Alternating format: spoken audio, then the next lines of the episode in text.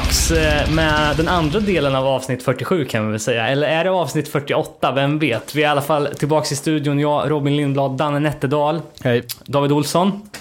Och med från, eh, via the magic of eh, telefon, Skype, någonting sånt. Mark Strömberg, välkommen. Hej, tack! Igen, välkommen åter får man väl säga. Det är inte första gången du är med, men allt lika Nej, roligt. tyvärr. Och det är inte första gången vi försöker med att få till den här inspelningen heller. Ehm, det var ju några som undrade vad förra avsnittet var för något konstigt helvete och Det var ju du Mark som undrade. ja, det är många som, det är många som har, har frågat och eh, vi har ju brottats med tekniken under flera månader här nu. Eh, och vi lyckades i alla fall få loss vissa delar som vi spelade in förra gången så vi tänkte att det är bättre att släppa någonting än inte släppa någonting alls för vi har haft uppehåll i över en månad och folk kommer ju glömma bort att den här podden ens har existerat om vi inte får ur oss något.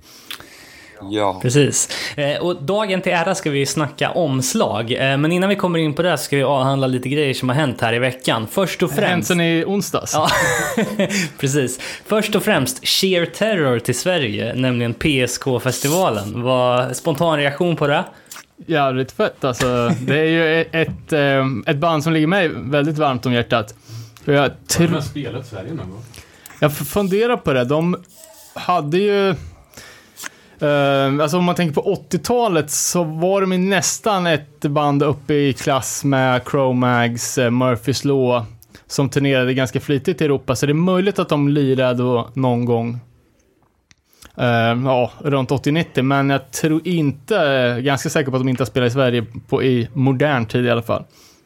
Nej, och eh, tillsammans med Cocksparrow så gör de väl line-upen till nästa år som andra band då, men vi får se. Jag, jag tror att eh, det kan bli så att vi under avsnittets gång kanske får återkomma med ytterligare ett announcement, för jag vet att de ska släppa ett band till ikväll. Så att eh, det kan bli, men det ska bli kul som fan att se Sheer Terror i alla fall. Ja, som fan.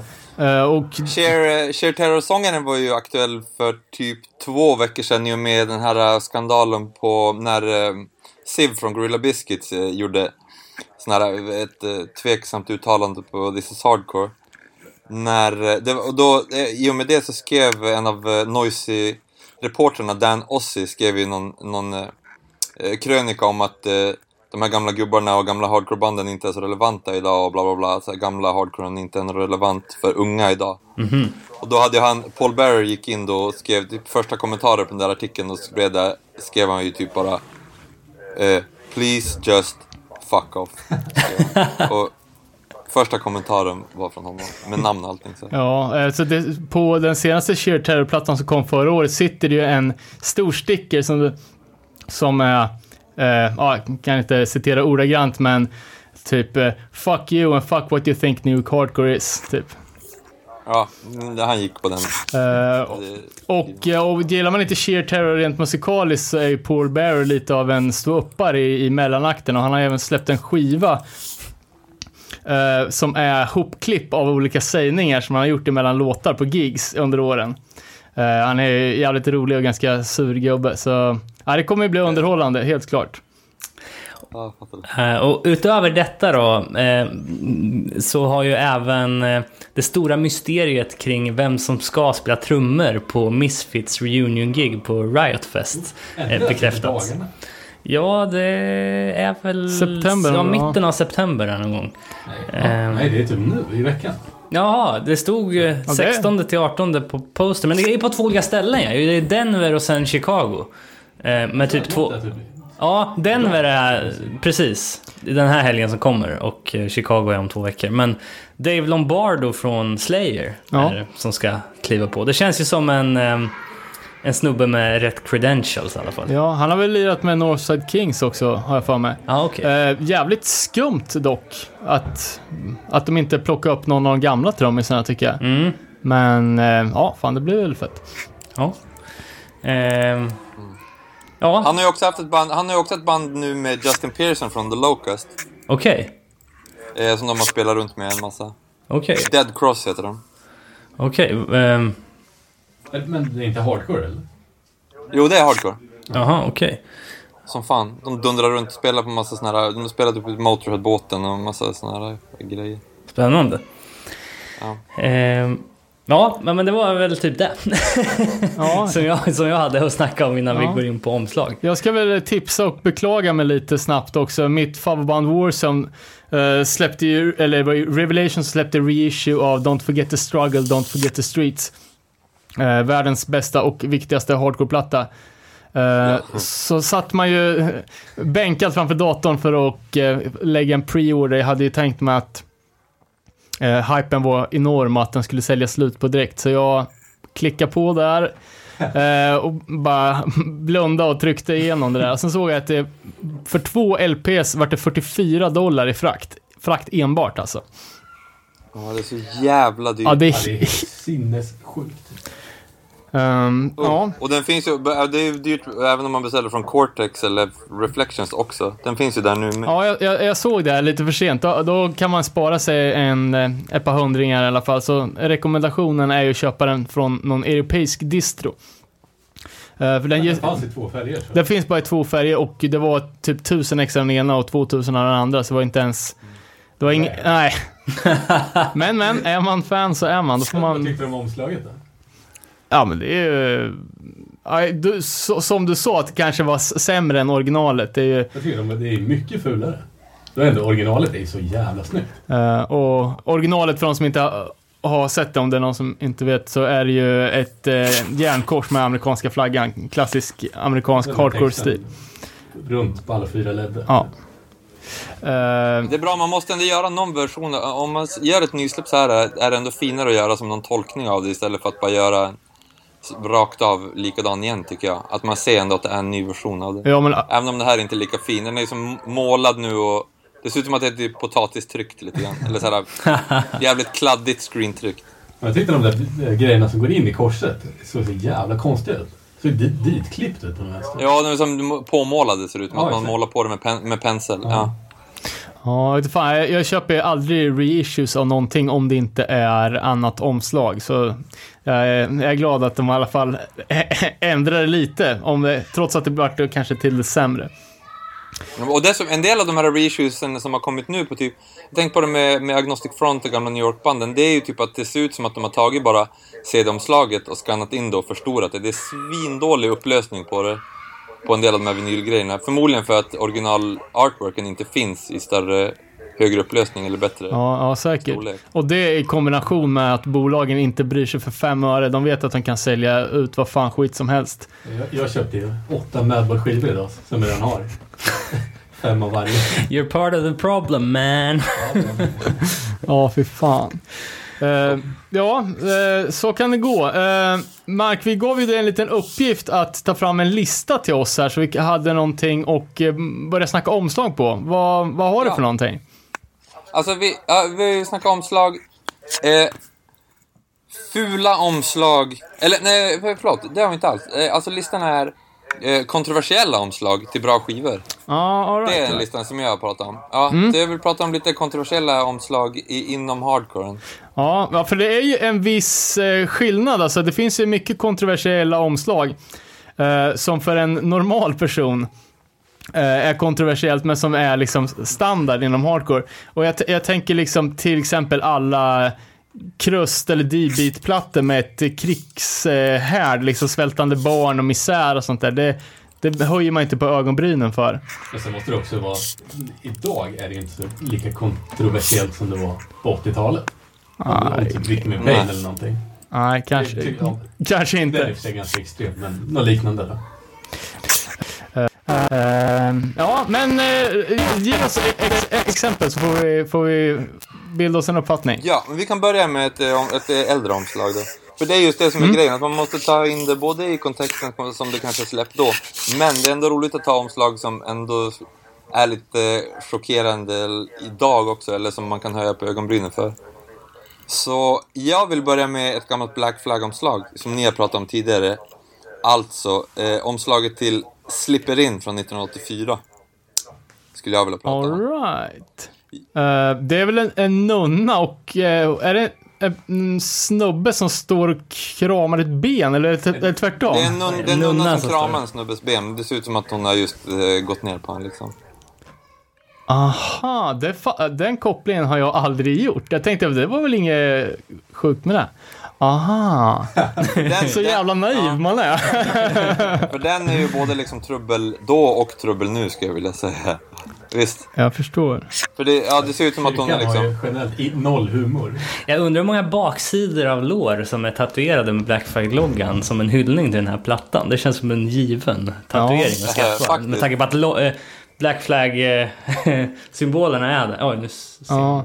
Eh, och det finns ju även en, en bok som, eh, en fotobok om Black Flag-tatueringar. Så det har ju gjorts ett par. Ja, Eh, annars om man snackar Black Flag-omslag så tänkte jag direkt på Polis.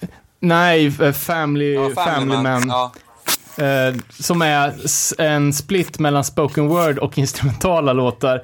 Eh, och där är det en tecknad bild, en Pettiboon-teckning, där en snubbe sitter med pickan mot huvudet och sen ser man hela hans döda familj ligger framför honom i rummet. ja, Eh, det är ju ganska, ganska grovt måste jag säga. exakt. De hör ju som ihop på något sätt, tänker jag. I, i, de hör som ihop i, i grad av eh, eh, hur mycket de upprör folk.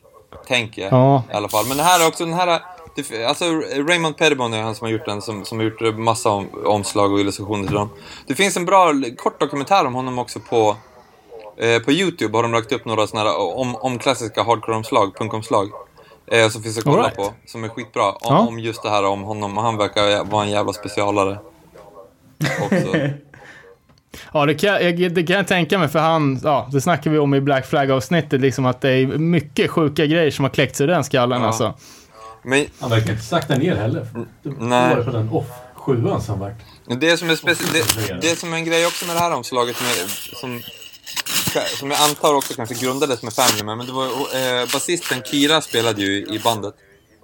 I, här Ja, också. precis. Hon reagerade jävligt starkt på när de släppte det här omslaget att bara, men varför släpper ni, eller varför har ni med i bandet om, ja. Om ni hatar kvinnor. Ja, Ja. Ja, för jag, för jag, jag vet inte, jag kommer inte ihåg exakt hur, hur texten går, men jag vet att den slipper in texten inte är... Ja, den är ju rätt så kvinnofientlig överlag liksom. Det fattar jag. Ehm, Så, Ja. så det här omslaget blev, rörde ju upp både då och skulle röra upp om man släppte det nu. Så där, därför känns det som att det passar in på att snacka om nu, tänker jag. Den skivan är inte så jävla bra heller. så Nej, jag- exakt. Och så... eh, Ja, för sig. ja, nej, det, Black Flag-tåget hade fan eh, gått från stationen bra på, på väg med expressfart mot stationen dålig musik. Det som jag tror gör det här eh, omslaget så pass uppseendeväckande också är ju den kombinationen just religion och liksom eh, kvinnoförakt Ja, på något precis. vis. Eller liksom... Båda två. eh, Båda grupper. Ja. Ja, dock, må- dock, dock kan, jag, kan jag se framför mig ett 20-tal metalplattor, men det där var fan Fuck Me Jesus, men vilka det nu är. Det finns ju mycket på den. Nunnor som får utstå både det ena och det andra. ja, precis. Men det, Men så, såna, det, det tar man inte riktigt på allvar. Nej, men det, och metalen är, har ju som sjukt, då är en helt annan värld än, än hardcore punk-världen. Det är helt Mm. bortkopplat. De har ju inget, liksom, har aldrig haft något politiskt eh, intresse överhuvudtaget. Eller ens försöka Nej, men, göra liksom alla så här, liksom kadaverficken och så här, alla slamband och sånt där. Liksom, det är ju... Ja, det, man blir inte direkt upprörd. Pulsen höjs i noll liksom. Nej, fuck, nej, precis. Alltså, Så jag fattar inte varför de fortfarande håller på att trumfa varandra med sjukaste omslag eftersom det är så jävla, så jävla gjort. Trumfa med att göra ett jävligt snällt omslag. Ja. Som fan. Okej, eh, vi, kan, vi kan inte gå in på, när vi ändå snackade om Warzone nyss. För det skulle jag vilja snacka om. Just om deras omslag och bara eh, användandet i allmänhet av, av hela skinhead, eh, järnkorsen, amerikanska flaggan-grejen på skivomslag. Absolut. Det är ju fortfarande, känns fortfarande sjukt nu nästan ändå. För oss som inte är i, kommer från USA i alla fall. Att använda amerikanska flaggor och sånt där äh, på scen eller på skivomslag. Och Freedom, Freedom-omslaget, eller Freedom-bandet, har ju använt av det ganska mycket nu på senare tid. Ja, ja, det känns ju som att det har blivit en liten revival av amerikansk patriotism inom hardcore-svängen. Eh, från att ha varit ganska så tabu under många år. Eh, ja, men just med den här old school eh, hardcore, oj, crossover, crossover-hypen. Ja, och just det slentrianmässiga i användandet av järnkorset också i USA överlag tycker jag skiljer sig rätt rejält mot, mot hur många europeiska band använder den symbolen. Ja. Liksom. Eh, och jag vet ju att Warzone och alla andra New York-band också hamnar ju på Maximum Rock'n'Rolls svarta lista. Eh, för att de var, var patrioter. Mm. Ehm, och eh, ja, det... Jag, jag vet inte, det känns som att det var liksom en, kanske en New York-grej medan andra scener var mer, uh, ja men alltså klassisk vänsterpunk liksom. Mm. Ehm, Jag vet inte. Men, ja, man, man skulle också kunna tänka sig hur, hur skulle det landa om ett svenskt hardcoreband hade ett järnkors med svenska flaggan? Det skulle ju inte flyga. Nej, det går Förmodligen inte. Det skulle bli sånt ra- ramaskri så det är helt sjukt. Ja. Angers Curse gjorde ju eh, försök liksom med att eh, claima den estetiken, men jag vet inte om det har varit superframgångsrikt heller. Nej. Nej, det finns väl inte ett enda exempel i svenska punkscenen där man har liksom ens använt den svenska fanan på något annat sätt än att signalera att man är från Sverige när man slänger ut sina skivor i Japan eller Ja. i Tyskland eller Det någonting. finns ju liksom. knappt några skivomslag överhuvudtaget där det blågult används. Överhuvudtaget. Det är, alltså på senare tid, men det som jag kan komma på i, typ i hardcore allmänhet, det, eh, kom gärna med förslag om det är någon som kan det, men det är ju, vad heter det, eh, Converge. Skivan. Mhm. Vad, he, vad heter skivan som, eh, med Dark Horse som börjar? Alltså den som är gul, eh, gulblå. Ja, inte fan ingen Converge-snubb alltså. Vänta, den heter... Den är ju skitbra. Jag kan droppa en annan Converge-platta som jag faktiskt har. Det är det, vad heter den? Forever Comes Crashing, Axe när det ligger ett foster i, i en burk på framsidan. Det är ju rätt så... Det sticker lite i ögonen. Helvete, den, den skivan har jag på en annan lista sen. Ja, Okej, varje ja, eh. Axe to Fall heter Converge-skivan som är blågul. Just det. Det är ett, Just det. ett, ett jävligt sällsynt exempel på ett hardcore punkskivomslag som har blått och gult överhuvudtaget. Och lite eh, dödskallevibbar också. Ja, på, som jag vet inte om det är som- röntgenbild eller vad fan det Som är. på alla... Som på alla... Ja, det är som, det är som ett upprepeter... Det är som ett kvinnoansikte som blir till en dödskalle. Ja. Men, men äh, äh, på tal om det här amerikanska patriotism, patriotism-grejen det finns det också många som har använt den här gamla sö, sydstatsgrejen med äh, en, en orm där det står Don't tread on me. Det är också ett vanligt motiv som många har använt. Gammal. Ja, precis. Jag trodde det var en marinkårsgrej. Jo, jo, förlåt, det kan det vara. Men det är sydstaterna har Jag trodde använt... jättemycket det var Chromax logga. Ja, ja, exakt. Jag såg det först på Eyes. Trout Under Ice använder på Eh. någon skiv, eller på några tröjor och... Det är jättevanligt så folk hänger upp eh, såna här flaggor bak när de spelar. jag, har en, jag har en historia även om, på tal om det där, eh, eh, om eh, gamla Cause for Alarm-omslaget av Agno- Agnostic Front. Eh, snubben, det, det är målat av en, en, ritat av en snubbe som heter Sean Taggart. Och nere till vänster är, är det ett, ett stort huvud med en snubbe som eh, Ja, ni kommer ihåg. En, en, det är en stor snubbe som gapar i alla fall. En punkare som gapar. Ja, ja exakt. Punkare med skinnpaj. Och i originalversionen av det så har han eh, svastikor inne i pupillerna. Men det, det, Ja. Är det denna när han hänger upp folk på krokar? Typ? ja, Nej, nej, för Nej. fan. Det, nej, det, det är det omslaget som faktiskt gick i tryck. ja, Eh, De hade minst tre andra omslag på den här plattan som, som inte blev av. Eh, Först så ritade Taggart en, det är ju en snubbe med, gevär Ja.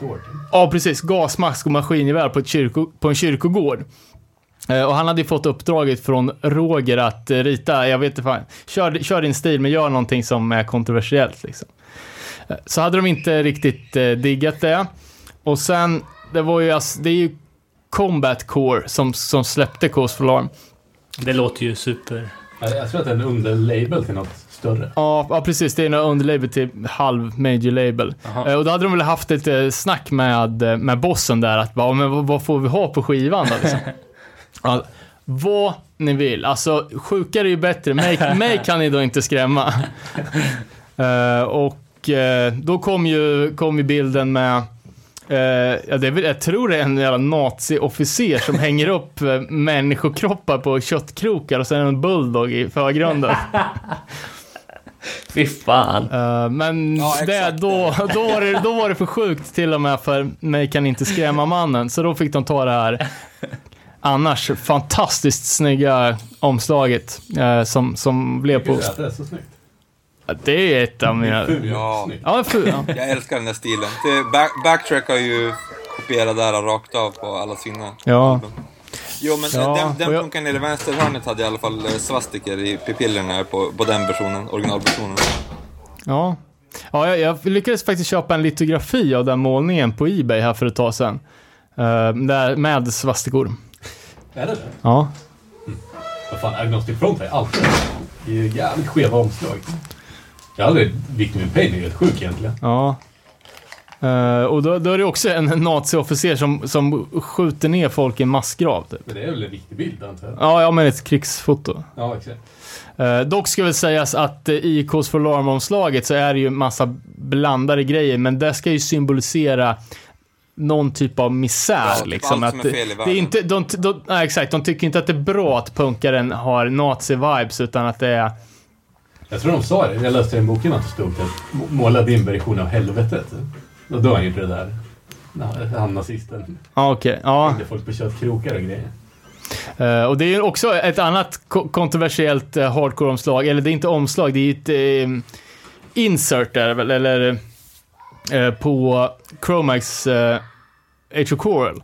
Eh, och då är det väl, jag för mig att det är, fan, är det på bomben som är på omslaget lite vagt och sen så är runt omkring det så är det massa grejer som de tycker är sjuka. Det är typ så här barnmisshandel, det är köttindustri, det är droger och det är helvete liksom. Och sen så ser man typ eh, litet upp i, ja, någonstans där två snubbar som går och håller varandra i hand. Exakt, de står och håller, de håller varandra öm, ömt runt eh, midjan. och även eh, två läkare som eh, slänger ett foster i en sopkorg. Har ja. vi också. Och eh, hundfight, alltså eh, vet du det, dogfights. ja, just det, just det. De sätter pengar på den här hundfighten. Ja. Och den, den skrev de bara censurerade rakt av. Eh, ja, ja, precis. Och eh, det har ju florerat sig för att re- redan på första pressen så var ju censurstämpeln på. Och att det var bandet som ville ha censurstämpeln på för att det skulle verka ännu mer kontroversiellt. Ja, Liksom. det är som alla, ja, Pain gjorde de helt svart väl? det är förmodligen, som hela grejen blev när, på, på 90-talet med Parental Advisory, man ville ju ha den på. Ja, bra. precis.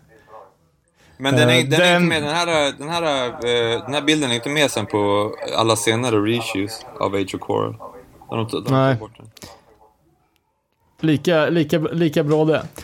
Uh, ja, ja, precis också som du sa David om, om Victim in Pain, att när den återsläpptes på Reality Records, Relativity, eh, bara något år senare så, så var ju omslaget istället helt svart. Eh, med Agnostic Front-loggan i så här upphöjda bokstäver. Ska vi fortsätta på spåret om eh, opolitiskt korrekta skivomslag? Please. Så vill jag snacka om One Life Crew. Och det här har vi gjort en Ja, massa, vi har gjort en massa vet, eh, research nu på vad det var för någonting. Men om vi då snackar om eh, vilket skivomslag ska vi börja? Vilket av dem? Vi tar väl Crime Ridden Society då, så det blir kronologiskt. Ja, Crime Ridden Society är alltså ett skivomslag när man ser en snubbe eh, i handklovar som gör ett peace-tecken och är helt blodig. Och det här var Staffan Snitting som hade lyckats gräva upp det här för ett tag sedan. Också i en fotobok som han hade. Han bara hade råkat eh, stöta på det här skivomslaget eh, eh, av eh, misstag. Men det är, alltså, det är alltså en snubbe som har blivit arresterad efter en attack på en synagoga i Venedig 1981. Så det kommer då se det som att de har lagt fram det som att han är någon slags här hjälte. som har blivit arresterad. Ja, fan nu, nu vart det för fan komplicerat här. Så då ska han alltså vara en... Eh, Ja, är ja, precis. Det är svårt att tolka då. Är, han är en hjälte för att han gör segertecknet eller är det rätt åt honom för att han har fått stryk? Ja, man undrar ju det där. Eh, Jag trodde ju att det var, för det är en ganska lång eh, text på det här i bookletten om den första attacken mot World Trade Center. Dock inte i New York utan i Oklahoma. Då var det ju Timothy McVeigh, tror han hette, och en snubbe till som som eh, körde en klassisk eh, lastbil full med, med sprängmedel och jag tror de dödade massa folk och eh, Var inte de nazister? jag tror de skulle starta någon så här nazistisk revolution Ja, typ. men. Ehm, Men vadå, de hyllar honom i texten eller? nej, nej, det, alltså de pratar om att eh, jag vet inte, de säger Oklahoma was only the beginning liksom att eh, nu är skiten på väg att barka loss om vi inte styr upp det här landet typ. Men alltså, det är väl... Eh, det hör väl inte till vanligheterna att One Life Crew har eh, omslag som är genomtänkta, eller? Alltså, Alltså, jag tror det är jävligt genomtänkt. Jag tror de, alltså, att de, de valde inte den där bilden bara för att det var ett ballt foto, utan de har nog tänkt jävligt långt på det där. Ja, för, för så ballt är det ju inte. Nej. Det går ju ihop sen när de släppte American Justice. Jo. Eh, De släppte en som är foton på en, eh, en smugg, alltså en eh, smugg, smugglare. Som blir Ja, ja, exakt. skjuten. Människosmugglare. Eh, ja. Eh, och då hade väl One Life Crew gått över sin egen gräns och blivit alltså mindre seriöst och mer fokus på provokation. För det, det är ju själva, om man tänker utseendemässigt så ser ju omslaget ut som skit. alltså det är ju asfult, det är ju så stillbilder från en, jag antar att det är från typ ett nyhetsinslag eller någonting. Så de har mixat ihop till till en bildserie när, ja, med så brutal misshandel av, uh, av, av då en människosmugglare. Det blev ju ändå så mycket, alltså det blev ju så mycket kaos runt de här skivorna, eller runt första i alla fall, mer eh, på Victory. Att, att Victory eh, skickade ju ut eh, förklaringar typ till sina street team och till folk så här, och till pressen och, och med skivorna där de förklarade att de inte stod vid det här, att de mer liksom skulle likna det med, med eh, Agnostic Fronts eh, Public Assistance eh, text. Så här, vi, fan, det är så här de menar, de, de menar inte så här och men de droppade dem ju till slut och förstörde en massa eh, kopior av skivorna. I och med det här för att det blev så mycket Ja, höns ja det vart ju väldiga rabalder på, på den tiden. Med eh, all rätt kan man väl säga. Men det är väl lite som du sa, det är ju uppenbart att det är bara gjort för att leta upp Ja, exakt. De vill, för då har de ju det här, de har den här texten precis. De har ju en text i skivan från 97 där det står så här. Hur lång tid ska det ta innan folk eh, fattar att vi måste, vi måste ju jobba tillsammans och fan, det är liberalerna, det är deras jävla fel. Det är de som älskar att dela upp oss efter ras, efter klass och så här. Det är liberalerna. Vilket, vilket i deras land antyder att de är ju republikaner, vilket gör att... Det är de här Ja, men exakt. Som håller på med sina jävla pengar och... Ja, liksom den, den politiska kartan är så jävla långt förskjuten åt höger så att när de ska kalla någon för, ja men liksom stalinist, då slänger de sig till med liberal. mm, där är överklassen. Det är ju Ja, uppdelat fan. mycket sådär också, att det är liksom högern som är arbetarklassen. Eh, the, Joe the Plumber och sånt där, det finns ett begrepp som heter i och med Obama. Första Obama-kampanjen. Men eh, det ja, i och med det här också när de vart droppade från Victory så, ri- så ringde ju Chubby Fresh ringde ju runt till eh, han ringer ju Carl från Snapcase, nej Carl från Earth Crisis och Daryl från Snapcase. Han ringer upp dem mitt, de där samtalen finns ju på deras bandcamp-sida nu, de har lagt upp de här omslagen. Men All ringer- right, fan vad kul. de mitt i natten och, och ska börja, ska passa dig för fan, ska, fa, fattar du inte vad du håller på med, du jävla fitter, håller på och sådär. Och så Carl, som han ofta gör när- det är som att han pratar med ett barn. Listen, listen, listen. You, you calling me in the middle of the night and this is what... Ja, sådär. Så- Som man snackar när han är med i Geraldo på Fox News också. Listen. Ja. Det är som att han pratar med ett barn. Jätteroligt. All right. Ja, fan, vi, vi snackade, snackade om det förut, att, eh, att vi hade nosat upp att, den, att det fanns uh, Chubby Fresh busringningar fanns släppta på kassett. Men jag, jag har faktiskt aldrig hört Men dem. de finns på Bandcamp nu. Du kan kolla onelifecrew.bandcamp.com. Det tror jag att det är. vi borde nästan ta och lägga in någonting här då. Ja, lägg in från Carls. Det är skitroligt. Bå- Båda de pratar med som att de pratar med en, en treåring när de pratar tillbaka. Men det, det är i princip det de gör. Ja, det gör. Men eh, nu, kan, nu kan jag vara ute och cykla, men är inte sista låten på Integrity Humanity Devil, Drown in Envy heter den väl, är ju Chubby Fresh. De pratar om att han är generic drummer. Ja, så snacka skit om Earth Crisis och Snapcase och de andra Victory-banden. Det är det nog. Har jag för mig i alla Ja, fall. det är rätt. Det är så sjukt konstig inklippning för det är, det är så jävla random. Det. Ja. Men när det gäller One Life Crew så tycker man att de borde hålla sig till... Jag vet inte om det är en split de, har- de har släppt eh, som kallas för Clivo Style. Men när de posar med några jävla amerikanare. Ja, Står- står det är ett, det är ett jävligt på- snyggt omslag. Ja, det är Ja, stenhårt. det är. De och, och Bolt. Ja, men precis. Uh, posa i bar över 50 kilos övervikt, Någon i Jersey. Tim boots och alldeles för stora baggy jeans liksom. Mer bilar på hardrock-inslag. Faktiskt. Har de inte cigarrer i munnen också i och med att de förespråkar den här eh, det är okej att röka vara straight edge om man bara tar munblås. ja, det är mycket, mycket för att peta folk i ögonen. Jo. Åh, det är ett asroligt skit eh, från American Justice-skivan när han säger Furry's murder to clean. Ja. Eh, nu har vi vaskat alla, all vår scenkredibilitet här. Ska vi gå vidare innan vi hamnar i blåsvädret vi också? Nu går vi över från eh, eh, rasfrågor till genusfrågor.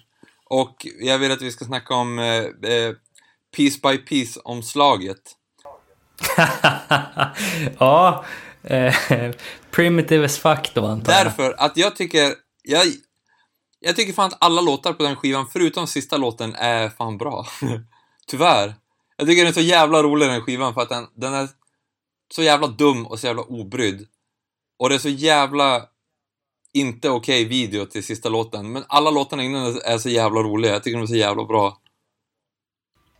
Ja, alltså jag, jag får ju någon känsla av att de vill kombinera sina absolut favoritintressen på det här omslaget. Dels så har du porr i form av, eh, vad, vad fan Bonnie heter Rotten hon? heter hon. Bonnie Rotten. Sen har du fast food i form av att hon har en burgare i käften. Sen har du också det här eh, massmördarflörten i och med att eh, Piece by Piece-loggan är ju, är ju skriven i den här, så här klassiska eh, utpressarbrev Ja, som ja. man brukar skicka. Eh, man klipper ur bokstäver ur tidningen. Ja, Så här. hon äter typ en, en, en, en rå bit kött till och med. Det är bara som en stor... Ja, det är det. Det är ingen, inte ens någon bun. Nej, jag tror inte utan, nej. De gör ju det i videon, eh, går de väl och käkar hamburgare innan och sen så drar de iväg och... Ja, just det. Sen drar de varandra. Ja, precis. Men Bonnie Rotten är Eh, i- känd eh, porrskådis, tatueringar överallt. Och i videon så är det är bara, det är ju en porrvideo bara rakt av. Det här, han hade ju ändå grundat det här lite innan med den här eh, Booty Smells Good Though-videorna, eh, Nick Jett. Som han hade styrt innan, folk som sniffar upp i röven på tjejer. Och i videon, visst, det är bara han med också? Nej, det är hela hardcore... Ja, i videon är det bara han som pippar, men, men Booty Smells Good Though är typ hela hardcore-scenen som håller på att sniffa. Vilka dyker upp i den videon? Eh, folk, från, Alltså- folk från Turnstyle och Trapped Under Ice och Down to Nothing och Terror. Är- de har ju spelat in när de varit ute på turné. Då vet man ju vad man ska säga till någon jävla Ja. PK-nisse som peppar Turnstyle Ja, nästa gång. Har du sett den här videon? Folk från Alpha and Omega och folk från Rotting Out och folk från, Det är hur mycket som helst. Men do, dock får man väl, alltså, man får ju dra gränsen med vad som är politiskt okorrekt och vad som bara är moralkaka. För jag menar, det finns ju inget fel med att en, alltså eh, vadå, en, eh, en tjej som visar brösten behöver ju inte vara sexistisk. Det kanske var, eh, kanske var hon som bestämde vad det skulle vara på skivan. Så man behöver inte vara tvärsäker liksom. Och vad, om man gillar att att lukta varandra i röven, det är väl he, helt okej om, om alla är med på det. Så det behöver inte vara så tvärsäkert. Sant. Eh, Jag menar, Fast hon, omslaget är jävligt lökigt. ja det är ju superlökigt, jag menar hon, hon framstår ju inte som ett våp. Hon äger ju bilden, hon är ju alltså ja. cool liksom. Det är skillnad på att vara utsatt och, eh, och äga liksom. Men utöver Let's Fuck så är det ju sju, sju bra låtar på den här skivan. Ja, jag tycker att de är Eh. svinbra. Det, Faktiskt. det, är nästan, eh, det är nästan Children of Bo- Bodom-nivå på antalet fack i låttitlar på en skiva, måste jag säga. Ja. Ehm, Han bara sluddrar Om- och bara... Det, jag, det, jag kopplar ihop det så jävla mycket med i, första Trash Talk-skivorna också. Walking Disease och, och den sjuan som de släppte på Death Wish också. Bara att det är så jävla rakt och så jävla bara... Vrrr, bom! Vrrr, bom! I don't wanna be Ja. insane. I don't wanna... Ja, jag tycker det är bra. Ja. Men jag vill ändå säga att i sammanhanget satt att det ändå... De spelar ändå bara alla lökiga gubbar i handen genom att snacka om primitive as fuck, naken tjej som äter kött och eh, sådär. Ja. Jag förstår vad du menar. Helt klart. Det är fortfarande den Eh. manliga blicken, eller vad man säger. Klassiska, klassiska.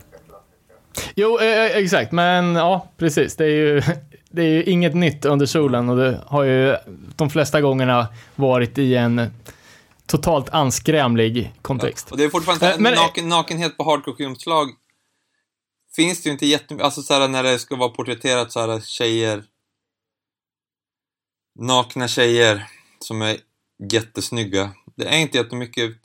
Derek Hess som illustratören, han gjorde ju en del saker. Han var ju som i ropet typ, under 2000-talet och gjorde massa skivomslag och typ Unearth, han gjorde Converge och Agrophobic Nosebleed Splitten där det är tjejer. Och Converge Thaw, singeln gjorde han ju också.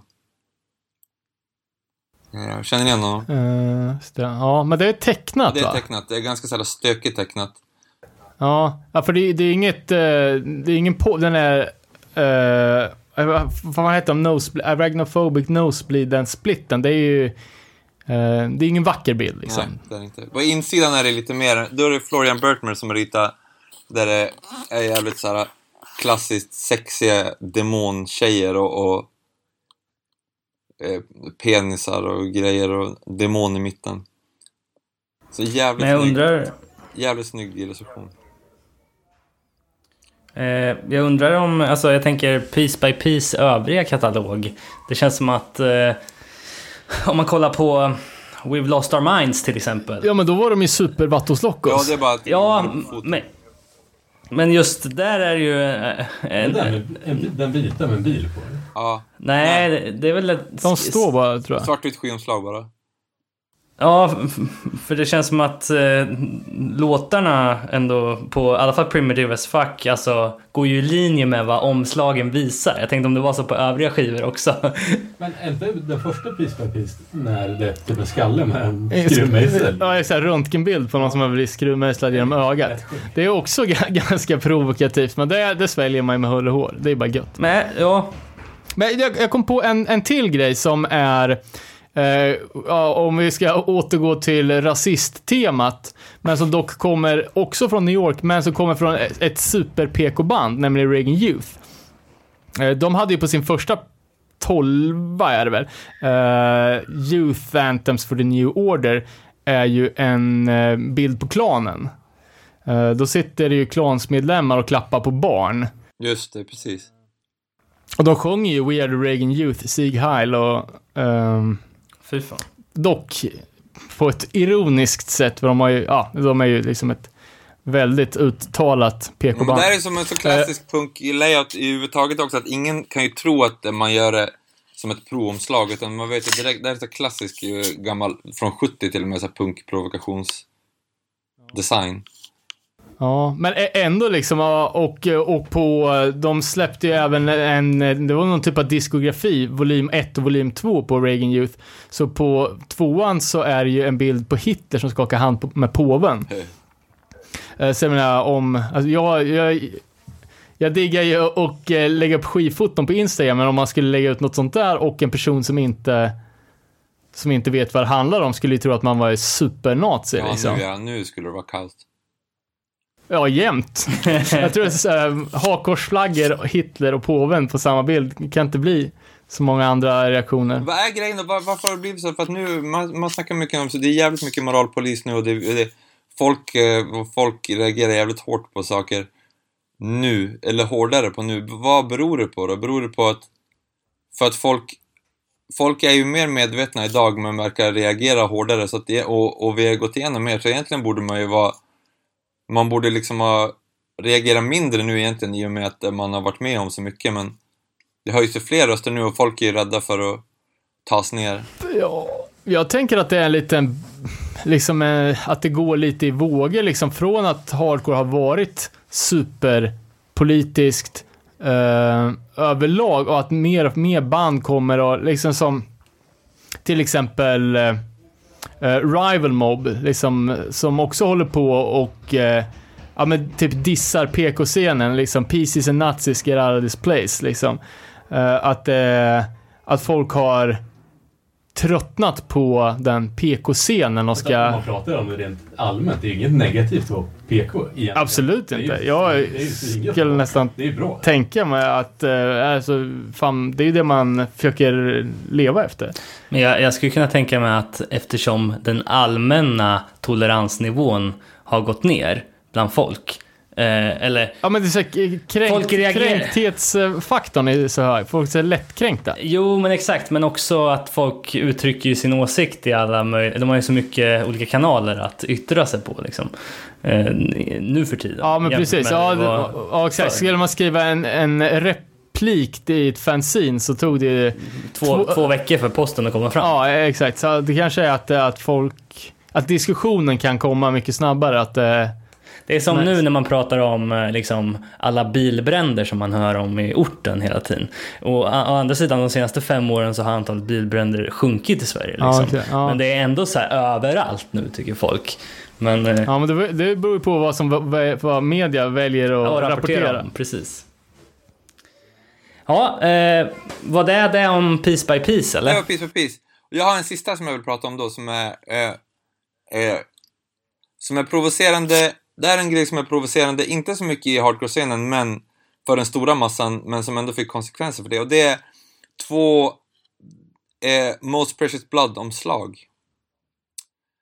Och då vill jag, vi kan börja snacka om den om eh, Our Lady of Annihilation. Omslaget som Jag kommer ihåg, jag köpte den när den var ny. Ja.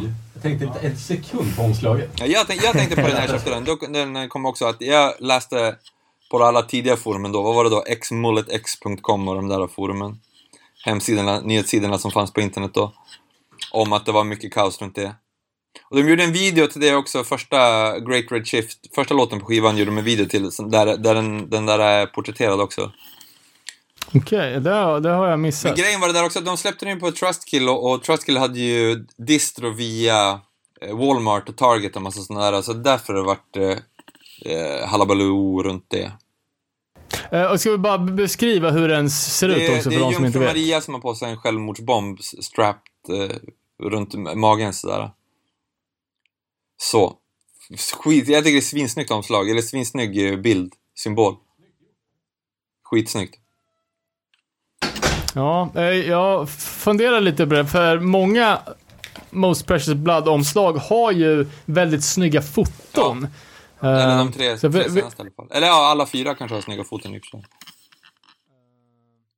Ja, Och att det är liksom lite next level. Alltså det finns ett helt annat djup i de bilderna. De ser jävligt, eh, alltså som ett proffskonstnärsfoto liksom. Det är inte bara det här klassiska live-fotot utan... Jag vet inte om det är just han som har gjort det, men ba eh, basisten Matt Miller är ju, jobbar ju som fotograf. Professionell Okej, fotograf. för jag tror eh, Rachel, gitarristen, är väl också fotograf? Ja, det är nog. Båda två. Så de har ju in-house kapacitet att ta bra bilder då helt Ja, enkelt. som fan. Och screentryckte alla saker och allting. Men de, ja, de har... Faktiskt, de har alltid haft snygg finish på dem. Men det där fick ju massa... Det vart ju massa rabalder runt det där i alla fall, runt det här skivomslaget. Sen tror jag... Sen släppte de ju eh, nästa skiva, Merciless. Fick ju, tror jag, ännu mer. För då, det, men det var också samma grej med att, att de här distributionskanalerna vägrade ha omslaget. Och det omslaget är ju... Originalomslaget är ju på ett ruttnande lik. Bara rakt, straight up, som ligger dött och så här håller på att vittra sönder. Ja, för det omslaget, det har, alltså nu i dessa Walking Dead-tider så har, Ja. har man ju bara sett det och tänkt att ja, men det är någon jävla makeup och skit. Men Ja, det har jag alltid tänkt. Jag, jag, jag Nej, inte... det är make, det är makeat. Men äh, omsl, omsl, det de fick göra då, som gjorde för att få in det, det retuscherade omslaget, är ju att de som har lagt en eh, duk, eller som ett lakan ovanpå, och så blöder det igenom lite på det. Det är också snyggt, det hintar näst, också, det är ändå samma, tema liksom på det. Det, det är ju som att det är att det är ingen som bryr sig att det är någon som har dött i sin lägenhet i New York typ och så är det ingen som kommer hämta dem någonsin för att alla är så jävla upptagna med sin karriär och ensamma människor framför datorn och sånt där. Ja, på, på det omgjorda omslaget så har de ju pajat bilden lite genom att använda loggan så jävla stor. Men det är ju fan mycket hårdare att ha ett omslag som när, när lakanet ligger över och man bara ser att det är lite blodstänk på Man- det liksom. hittar ändå- Tycker jag i alla fall. ändå- Ja. Det är Men när kom, när kom den här? Eh, Merciless. Ja. Merciless kom... Att det skulle vara så jävla provocerande då. Det måste Ja, inte, för, inte för oss, Nej. men i, i... eh, Alltså det var väl eh, krigstider i USA då. De, de Ja, vill väl inte ha... 2005. en, en 2005 kom den. random skräckfilmsaffisch är ju värre än det där. Ja, 2005. Men det har just att göra med alltså Walmart och, och Target och de där censurerar ju alla sådana här skivomslag, inte bara hardcore. Så det är ju alla metalomslag vart väl, Cradle of Filth och allt sånt här vart väl censurerat också då.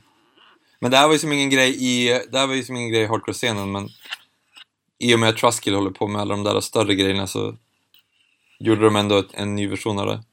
Jag tror att på, på Our Lady of Annihilation-omslaget så satte de en, sån- ett sånt här promo-sticker bara över bomben. Så man tänkte bara, shit, det här är kristen musik. Ja, exakt. Ja, exakt. Försäljningen bara skyrocket. Det är bra. De är fina som fan. Eh, annars är ju det jävligt eh, kontroversiellt i, i hardcore punk-sammanhang med kristna band. Ja, som fan. Ehm, nu, alltså det finns ju en, en, eh, en hel uppsjö, jag tänker med Facedown-klicken och Ja. de.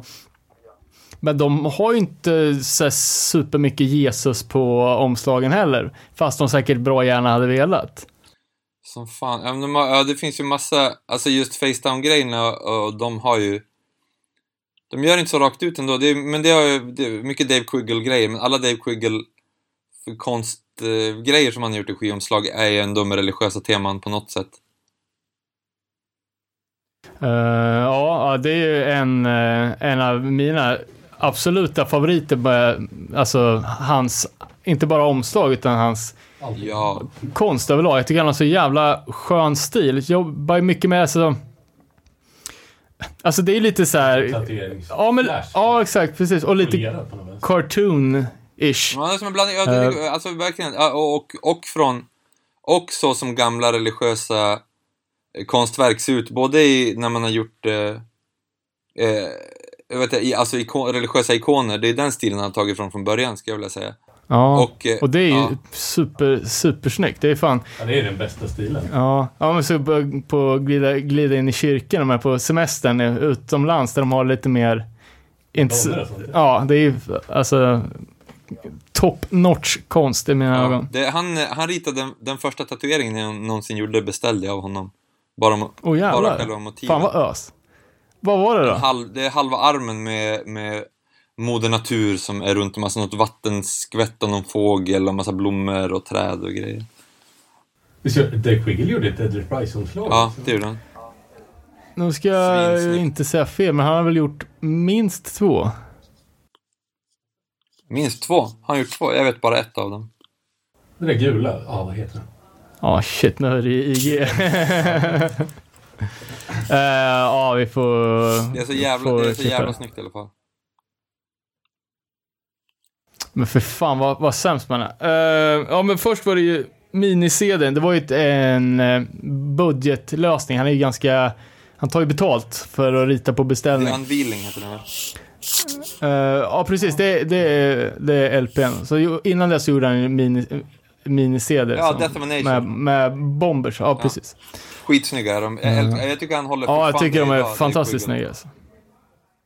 Riktigt kul. En annan liten eh, kul grej där, i och med att eh, Quiggle är ju kristen så det verkar, att han gjorde ju även omslaget till eh, All Out War Condemned to Suffer. Eh, och All Out War har ju liksom som gimmick att vara anti-religion. Så det är kul att han, att han sålde ut sig till, till djävulen där. Djävulen är Victor i det här fallet. Ja, precis. Eh, men de är väl polare som man kanske kan... Då kan, jag kan du se mellan fingrarna på det. Såg även att han har gjort uh, Morning Again, gamla klassiska Florida uh, hardcore-bandet från 90-talet har gjort uh, någon sorts diskografi nu. Mm, precis. två plattor. Det har han gjort till också. Ja. Han gör ju saker åt, han gör saker åt Disney nu, alltså officiella grejer åt Disney. Dave Quiggle. Han, ja, svinduktig. Plus att han spelade fan det bästa av de där FaceTime-bandet. X-Disciple X AD. Revelation-skivan är fan en av mina favorit hardcore-skivor. Satan vad bra den är. Ja, det är han. Till och från. Ja.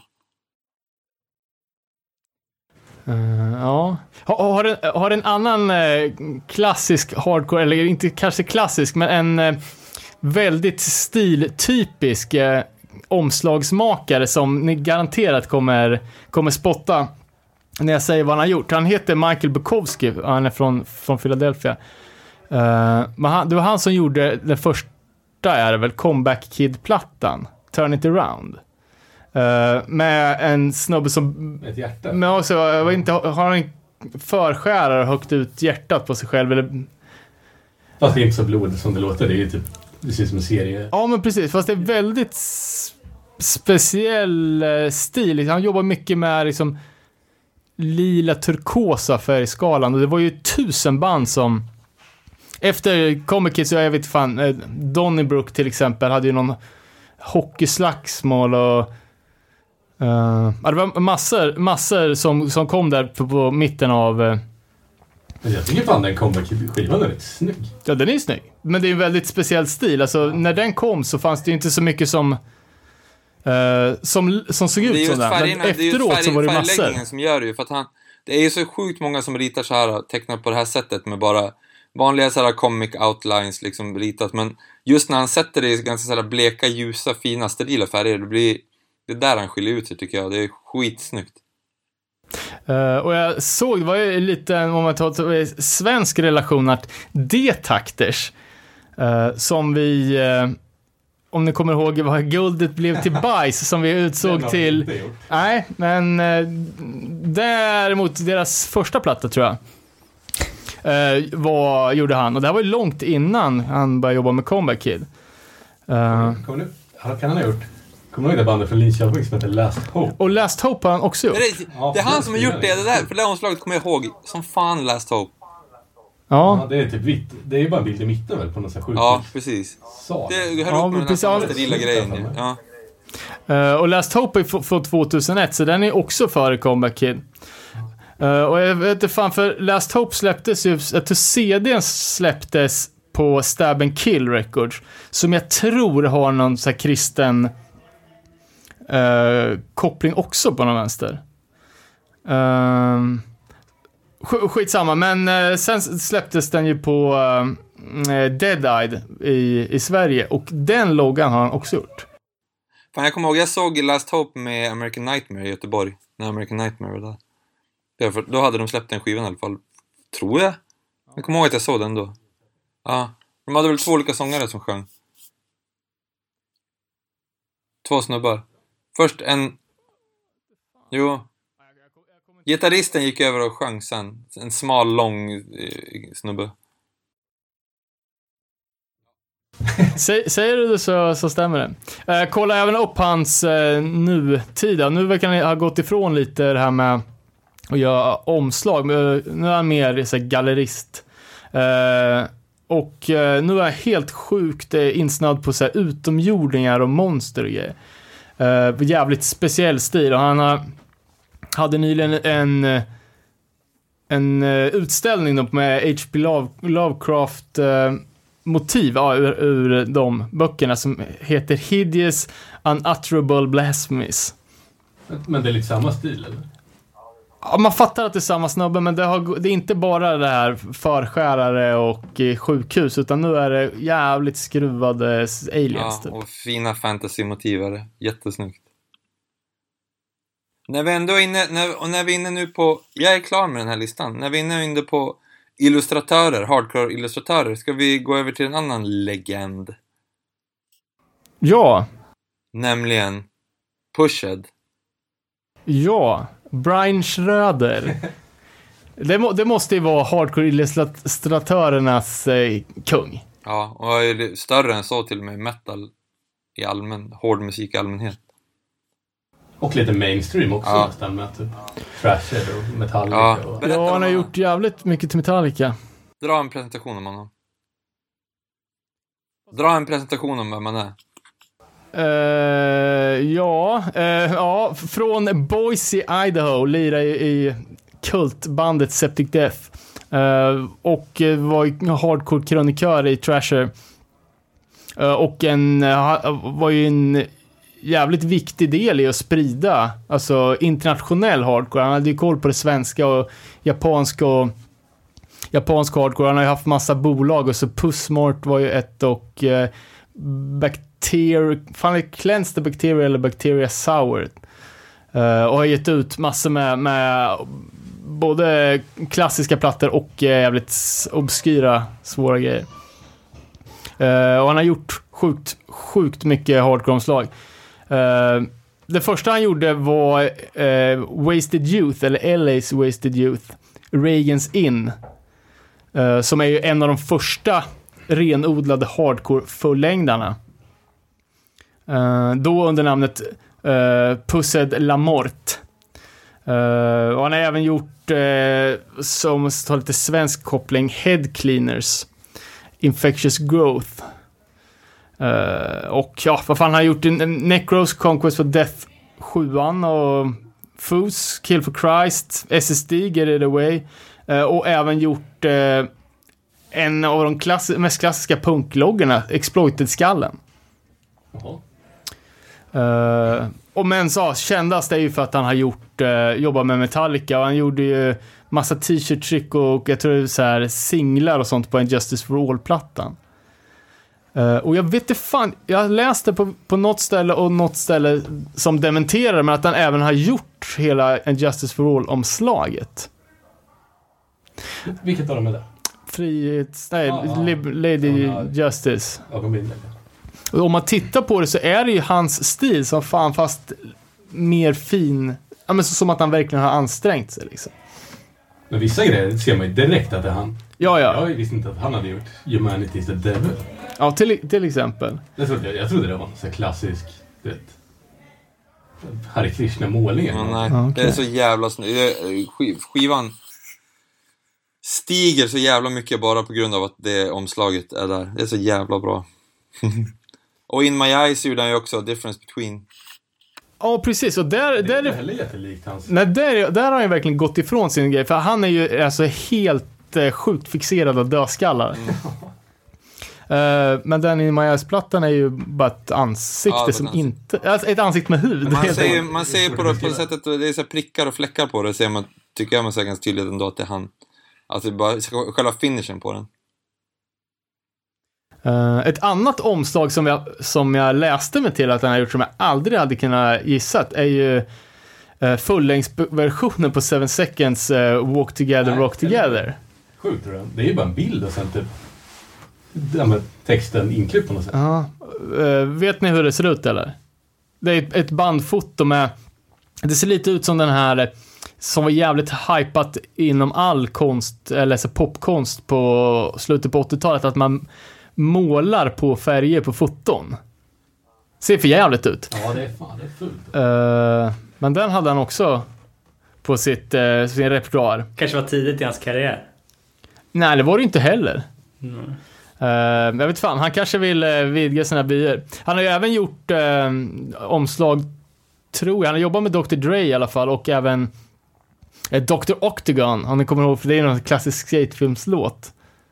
Uh, gjort en jävligt cool, uh, det är hos 12-tums uh, hiphop-singel, där det är typ en, ja, doktor, det är Dr. Octagon helt enkelt, fast med en pussad dödskalle. Så. Har gjort till, han har gjort till uh, Cypress Hill också förut, har jag för mig. Och han gjorde även Travis Barker, alltså trummisen från Blink-182, hans uh, soloskiva som är som en hiphop-skiva. Som är jävligt fett. Med uh, Skivan eller omslaget? ja, omslaget. Två, Jag kan inte tänka mig, jag kan inte tänka mig att skivan är speciellt. två, jo, skivan är bra. Den är fet. Det är jävligt mycket bra gäster, ja. Och eh, eh, exade trumpinnar och en dödskalle.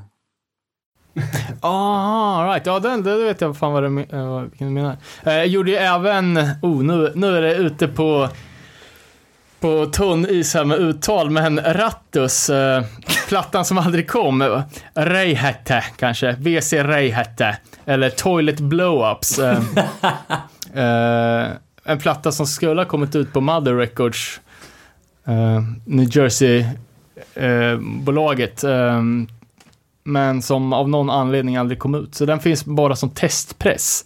Men eh, riktig jävla collectors grej.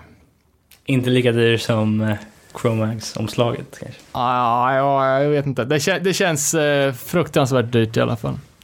Eh, men sen har han ju även gjort eh, DS13, Killed by the Kids. Exakt. Och det här var en stor snackis, kommer jag ihåg, när, när jag var liten, när den här kom. Ja, det kan jag tänka mig. Ja. När var det? 2000-tal? 2000-tal, någonting... Det? För det är ändå en av de senare. En av Ja. de senare. Ja, in, inte viktigt, men man höjde ju på ögonen direkt liksom. Bara, hur fan gick det här till liksom? För jag tror att... Alltså... Daimstrut 13 var ju kungar i Sverige, men man trodde inte att de kanske hade... Hade sån internationell liksom, karriär som de, de faktiskt fick. Nej. Det var, tydligen så var det så att Alltså, eh, Pushad hörde av sig till DS13 ganska tidigt, typ redan efter första, andra sjuan.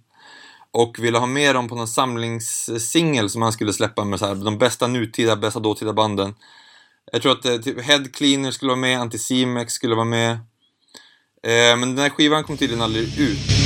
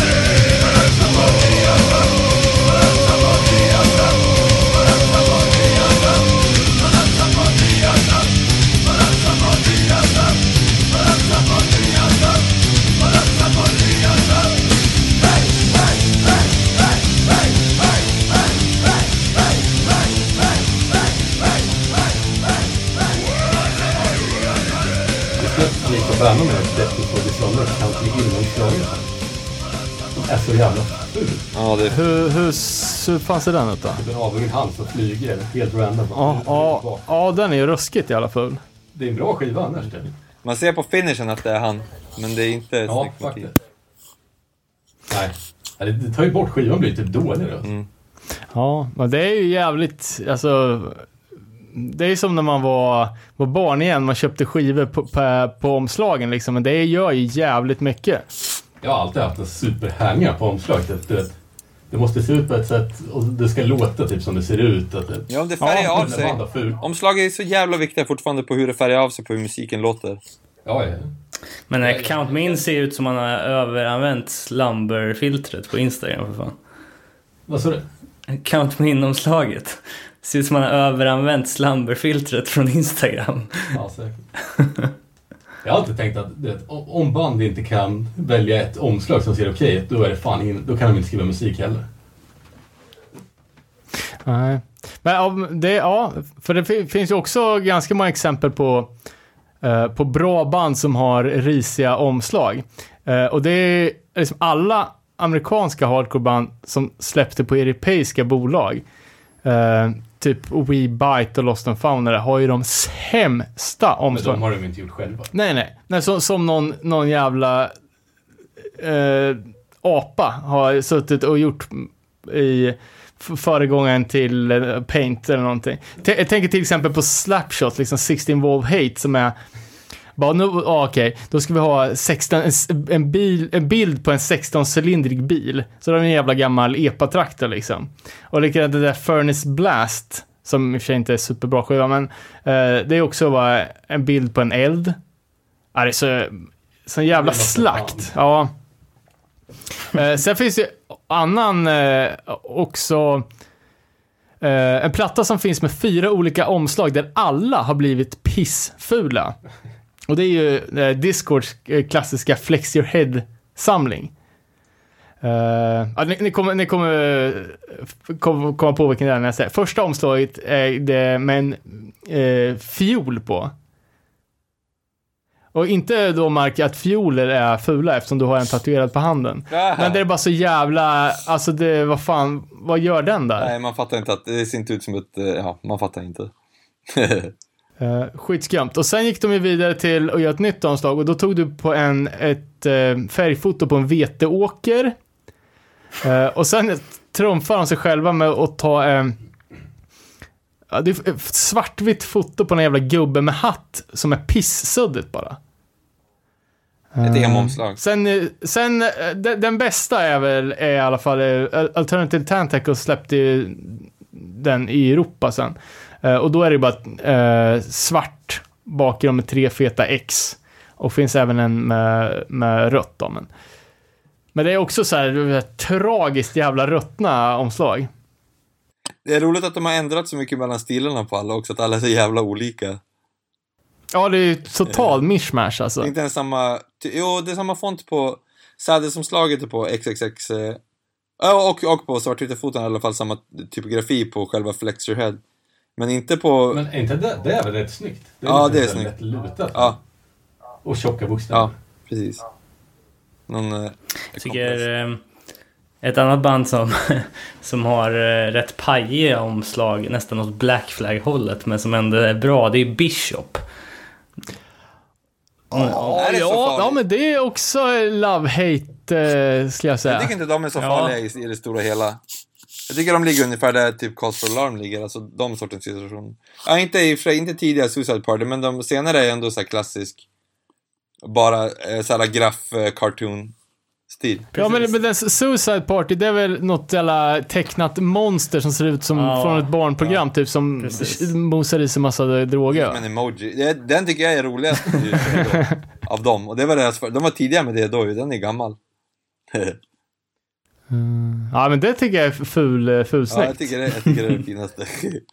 Men jag gillar ändå att de har hållit det där. Jag kan gilla band som håller samma stil på alla skivomslag också. Just att de håller, typ som Iron Maiden gör. Ja, men exakt. Ja, Ja, jag kollade på Maiden-omslag i veckan. Fan vad den... Det heter typ Dance of the Dead eller någonting. Det är typ såhär data... 3D-gjorda gubbar eller någonting. Så jävla dumt att bryta. Men det är typ som, Alltså den är så ful. jag bara tänkte som, typ Backtrack, Lost in Life och Darker Half. Det är typ identiska skivomslag. Jag gillar det som fan. Det är exakt, exakt samma stil. På dem. Jag gillar att man kan hålla det sådär och bara plam, plam, plam, plam, samma. Och det var ju, det var ju spoiler då, som, som vi pratade om som, som har gjort, men det här är väl en av de få grejerna som jag vet att han har gjort där det är färg. De andra har ju varit svartvita. Jag tycker inte att det blir så nice med färgerna.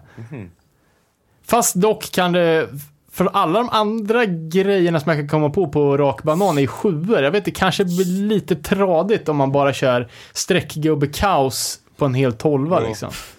De har ju släppt, de gjorde en samling med eh, en tidigare grej med eh, Backtrack också när de släppte. Då är omslaget svartvitt bara, på en tolva. Som släppte eh, den första sjuan tillsammans med en extra låtar. Ja, men precis. Det är något sorts monster va? Ja, precis. Ja, deal, Dealing with the Devil. Deal with the Devil heter den. Ja. Ja, men precis. Eh, en, en annan sak som jag tycker är så jävla B är ju alla rip-off-omslag. Och det måste ju vara något, alltså en riktigt jävla hardcore-grej. Jag kan inte tänka mig att Iron Maiden har gjort något, mm, Omslag på Manowar. nej. Men det är ta mig fan, alltså det... Ta en, eh, en klassisk hardcore 7 från 80-talet så kan du i alla fall hitta 50 ruttna nya band som har gjort eh, rena rip-offs. Inte så att man har gjort någon eh, liksom eh, hommage och ändrat och gjort en tolkning utan bara typ bytt logga. Jag tycker det är så jävla fattigt. Ja, det är fan, det har du rätt i. Det är ingen, ingen annan genre gör ju så. Det går igenom, det går igenom Nej, jag- jag- ett antal bandnamn också. Det finns ju ett, ett, tio band på alla låtar på den skivan också som har det som bandnamn. På vilken skiva? Äh, med alla gamla klassiska hardcore-skivor. Ja, ja, ja, precis. Ja. ja, fan, vi har ju jävligt dålig fantasi helt enkelt. Eh, Men det har väl också, det är den här jävla fetischen med att göra många limiterade omslag, så någon gång så tar liksom fantasin slut. Eh, En annan grej som jag hade också som är, mm, känns som en typisk hardcore-grej är den här jävla Kalle Hobbe-fetischen som var speciellt på, på 90-talet. Jag gjorde ju ett litet collage till vår Facebook där jag samlade ihop en, jag tror en tio stycken uh, hardcore-plattor med Kalle Hobbe på. Jag vet inte, jag fattar inte vad, vad är grejen? Var det, jag tror det var Sick Overall som var först redan på Clobbering Time-demon som hade eh, Kalle kuta med baseballträ och sen att alla andra ska ska härma efter. För sen är ju varenda jävla ritad textruta, varenda Kalle Hobbe-stripp ever gjord på ett omslag. Det måste bara göra med barnnostalgi, bara det. Enbart. Jag, jag kan inte komma på så många andra serier som är så här. Som är så approprierad, eh, som är så använda till någonting. Ja, inte förutom, Ja, inte förutom exakt. Dis, Disney Nej. eller Looney Tunes.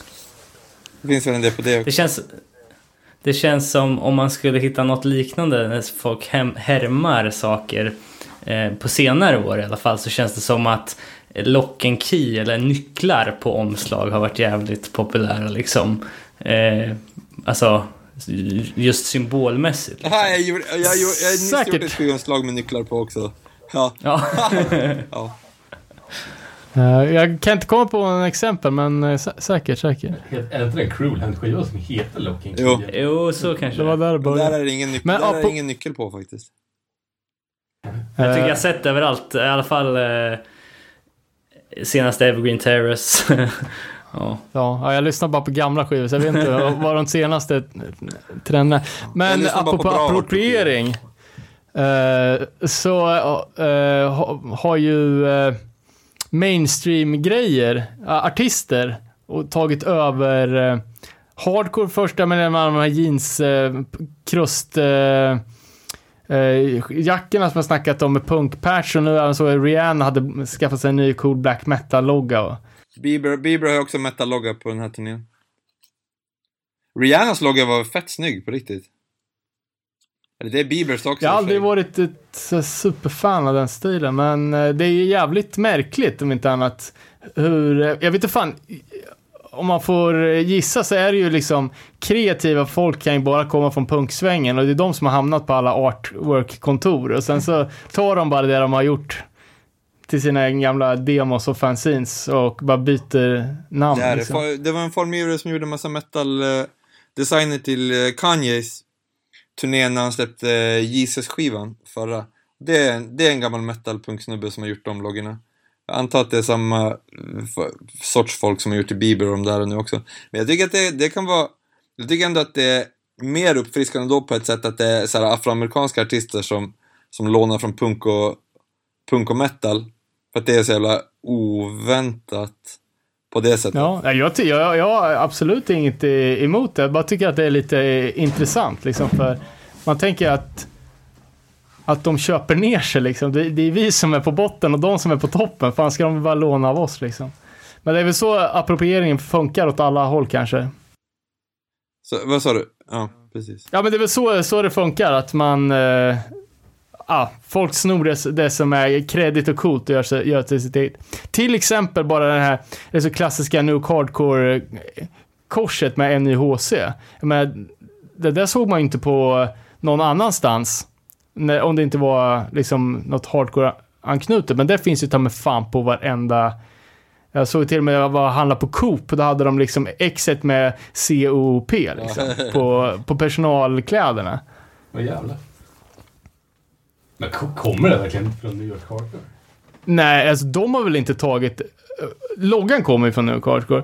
Och sen har ju alla, alla scener gjort sin egen variant. Och sen har väl det snöat över kanske på något skatemärke. Och sen har Mainstream snappat upp det från något halvstort skatemärke. Skulle jag tänka mig. Det är så vedertaget nu, jag tror ingen reg- eh, ens reflekterar över att det skulle vara, för det är också ett, så här, korslagda saker, typ korslagda pilar eller korslagda svärd eller något sånt där. Jag tror folk kopplar ihop det bara med det, att det, så har de bara kommit på att man kan sätta bokstäver emellan. De vet inte. Ja, exakt.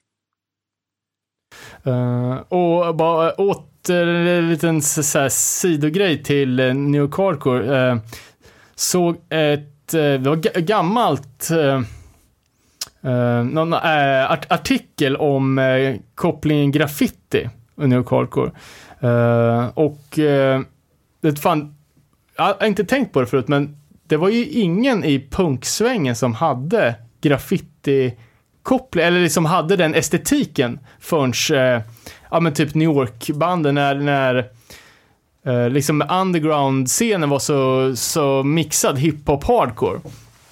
Eh, den här artikeln var jävligt cool i alla fall, för då var det, då hade de, eh, eh, ja, Suicidal och typ de, eh, de banden hade ju så klassisk gangwriting liksom, men inte riktigt med, ja, graph-stuket. Eh, Men i alla fall jävligt cool artikel om vilka folk i hardcoreband som har varit aktiva målare. Det har fan också läst. Ja.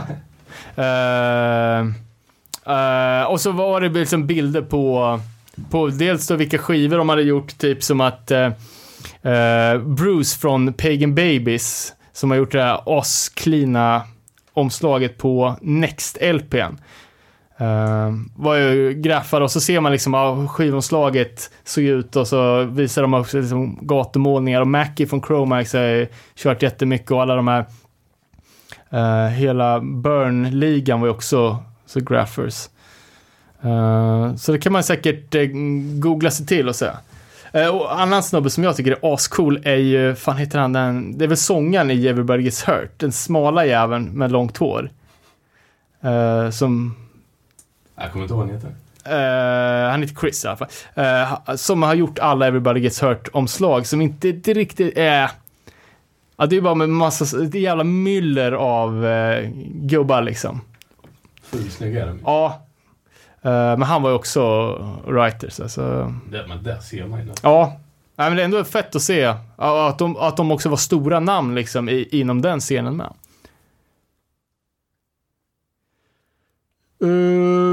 Ja, men fan ska vi, innan vi wrappar upp det kanske vi ska ta uh, och bekänna färg och uh, utse varsitt personligt favomslag, gärna med en liten motivering.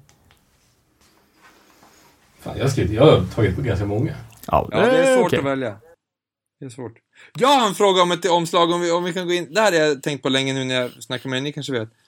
Jag har tänkt på, det är kanske bara jag som inte har sett vad det här är, men alltså på gamla eh, Section 8-omslaget, Make Ends Meet. Vad är det på omslaget för någonting? Vad är det där för någonting?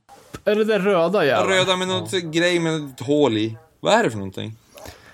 Eh, ja, får jag komma med en gissning så är det någon på Burning Heart-kontoret som satt med artwork och var tvungen att spotta ur sig en jävla massa omslag och bara fick lite feeling och fick det snabbt överstökat. zoomade in på någon detalj på något. Jag har aldrig fattat vad det är för någonting. Men det är så jävla bra Det är skiva. Det är, ja, omslaget är inte så speciellt fult. Nej. Man fattar bara inte vad det är. Har man inte en aning om vad det är? Man fattar bara inte vad det är. Det är en gåta. Okej. Ja. Vem börjar? Nej, för- Jag tänker när det blir så att bolaget har en eh, anställd person som ska göra alla artworks. eh, vilket var fallet i, i Burning Heart. Och det är också väldigt speciellt eftersom att de har band som, som spänner mellan uh, Duck Soup och eh, Breach. Liksom att, eh, då ska man kunna fixa artwork till alla genrer som, som finns. Och då eh, kan det bli lite banden freestyle. måste ändå något säga till om. Jo, där, om de har egna idéer så kan de säkert ha det, men de kanske skickar in det till, till någon sån där som får, vara, som får sätta ihop allting. Fan, det här är en av mina drömjobb, att få jobba med ett skivbolag och göra allt till ett enda skivbolag. Typ som Jacob Bannon gör till Deathwish, eller som eh, eh, den här tjejen gör till Youngblood Records. Att man håller en stil för ett bolag, eh, det tycker jag är coolt. Eh, men det, det måste du ju styra upp. Ja. Fan, du är ju, du är ju i eh, mediafokus just nu. Ja, Så det, det, det tror vi på. okej, okej, jag fixar det där. Det känns som det där Section 8-omslaget kan vara allt från close-up på ett upptöjt öra till typ någon person som hänger och blir torterad. Jag trodde du skulle säga upptöjt an. Ja, men jag, Det kan det det också såg ut som en penis med väldigt mycket förut. Fan, jag måste kolla på det här. Jag kommer inte ihåg. Vilket... Fan, vad heter den samlingen som är ett avhugget ollon? Ja, det är Hardcore for Masses 2. Det är ju sjukt ju. Ja, det är sjukt. kommer vad Oj. Snacky Snake har stört. Ja. Ja, när man hade med, man skulle spela upp sin favoritskiva på musiken. Det är sjukt jävla fult omslag alltså. Men det är hardcore det. Eh, ja, men då, då, ta, då tar jag eh, bollen och claimar mitt favvo-omslag. Och så pratar vi lite om det. Det där kan vi klippa bort. Uh, Path from Resistance, Who Dares Wins. Ja, vad fett. Ja, det är snyggt. Uh, alltså, det, fi- det finns fan få saker som är så snyggt som ett jävla gängfoto liksom. Uh, Det är också allting, typ. Coolt bandnamn, cool skivtitel, svinbra skiva. ja. Om man vill veta vilka alla men ju- är på omslaget också, vem är det där, vem är det där, vem är det, som, det blir så mytologiskt också. Ja men just, ja men så här, maskerade människor liksom, det var ju, alltså, det var lite så här: wow, fan vad de här är coola. Liksom när, när folk står med, med bandanas upp över näsan. Eh, och det här var ju alltså 96 kanske innan det hade, Innan man kunde googla va, att de var 15-åriga kids. ja men också innan alla jävla, alltså det finns ju inte, alla lökband kör ju bandana över, över snoken nu för tiden, typ alla metalcore-band och sånt där. Men då var det ju verkligen bara, det här är världens coolaste människor. Och, och plus fotot då på insidan på Crazy Sean som tatuerar Xen på händerna. Det var också Ja, det- jävligt hårt. Eh, som även Good Clean Fun gjorde en rip-off på när han tatuerade smile-gubbe på Ja. någon av sina skivor. Uh, det cool eh, eh, anekdot på det där också är att uh, snubben som tatuerar Crazy Seans händer är Steve Carp. Eh, som då spelar i Juppicide och som spelar med 100 Demons. Ah, En kung. en jävla kul. Nej men just allt med det här eh, eh, omslag, liksom det där old school tattoo flash och att det är liksom, man, det är eh, ritat med, med penna på tidningspapper liksom. Och ja, jag tycker det är jävligt snyggt. Och det Som är, jag pratade om förut, att det- allting hänger ihop typ med... Det låter som det ska. Det, allting är ju jävla symbios. ja, exakt. Det är helt viktigt. Uh, och sen uh, lite skumt också att uh, första bokstaven i varje titel är liksom ett... Eller är, fan, nu fick jag för mig att det var en inklippt bokstav, men det kanske inte är. Det kanske bara är vanligt klassisk tattoo writing. Eh, det är i alla fall Banks Violet eh, som är gjort på, på DJ Rose uppdrag. Så. Eh, ja, det, det är min favorit. Så fan. Alltså jag, jag touchade på det lite innan, men alltså Converge-omslaget på en Florida Comes Crashing. Men jag vet inte, men grejen är så här också att jag, i teorin så tycker jag, jag tycker det är så jävla fett med illustrerade skivomslag ändå. Alltså bara när det är just illustrationer. Men jag kan som inte komma på något som är så pass snyggt att det skulle vara liksom det snyggaste som finns. Jag kan som bara säga, det blir som nästan bara ideologiskt så tycker jag det är så jävla fett med illustrerade eller målade skivomslag. I allmänt bara. Men jag tycker att When Forever Comes Crashing, det skivomslaget höjer skivan så jävla mycket just på grund av omslaget. Och när de, de gjorde en, ett omsläpp sen när Aaron Turner från Isis och från Hydrohead, de tog någon av hans målningar också och, och la på det ett grö, en grön målning. Och då vart skivan så jävla mycket sämre för att det inte är det där skivomslaget. Så det där skivomslaget gör så jävla mycket till det. Tycker jag. Det är så konstigt, Ja, jag kan inte... ja, det är det är sjukt svårt att välja, rått. men jag, ja, jag tycker det är så jävla rått. De var så mycket ondskefullare där, blir de, just på grund av omslaget. Kom jag på. Och det var en, en av de första skivorna som jag köpte med dem. Här på Dread Records i Umeå. Men, som, som bara som, eh, som ideologiskt så tycker jag det är fint med ritade omslag. Ska jag ta en favorit som inte är ritad? Ja. Poison ID, Feel the Darkness. Åh, fan den är cool alltså. Den är så jävla märklig typ. Den, man kollar ju på den direkt om man ser den i skivaffär. Uh, ja, be- be- beskriv. Det är någon snubbe som får en pistol mot huvudet men Ser ut som att det är Alice Cooper som Alltså, blir skjuten i huvudet.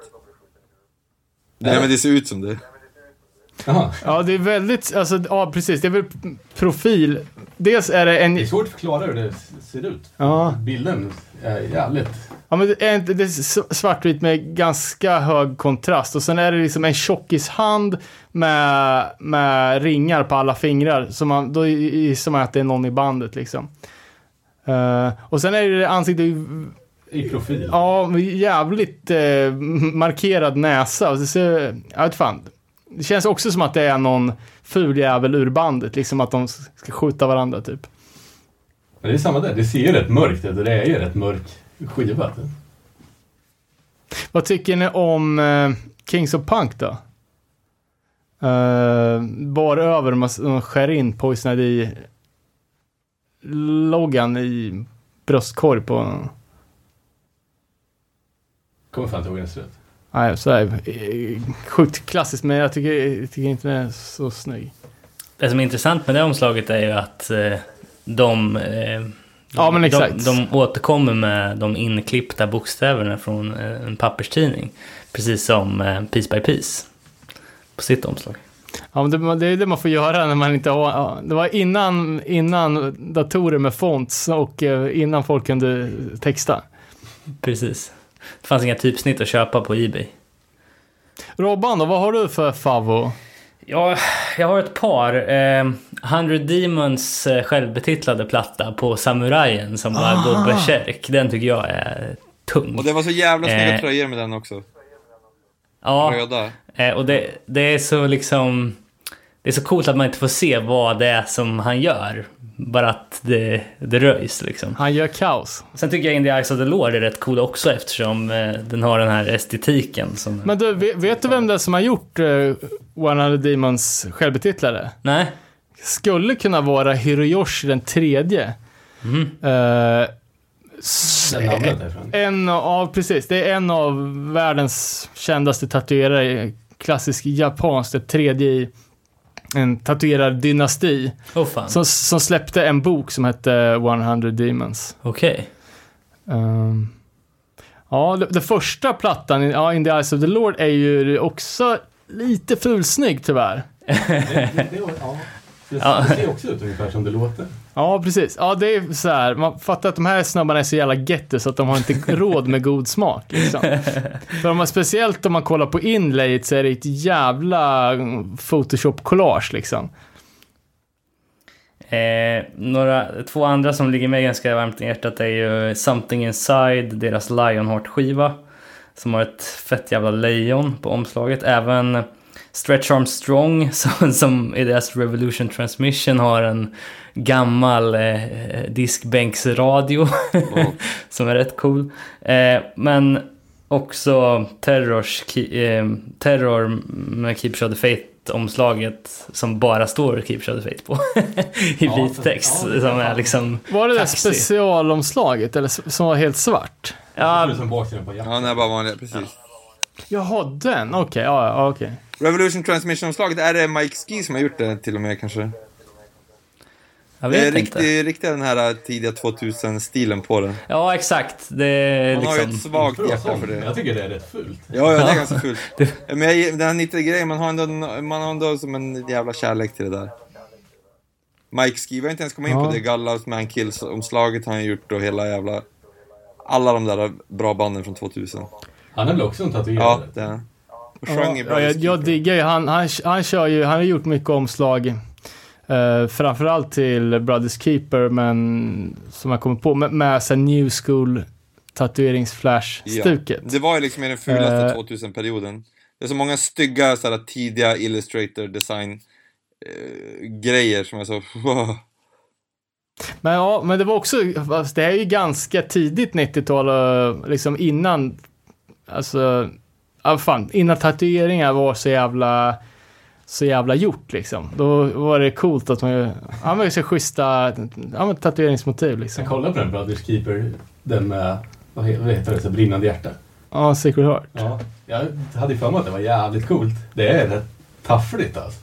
The Brothers Keeper har väl någon, någon, någon platta med rosor på också, inte foton på några rosor med skälkar som ser för jävla ut.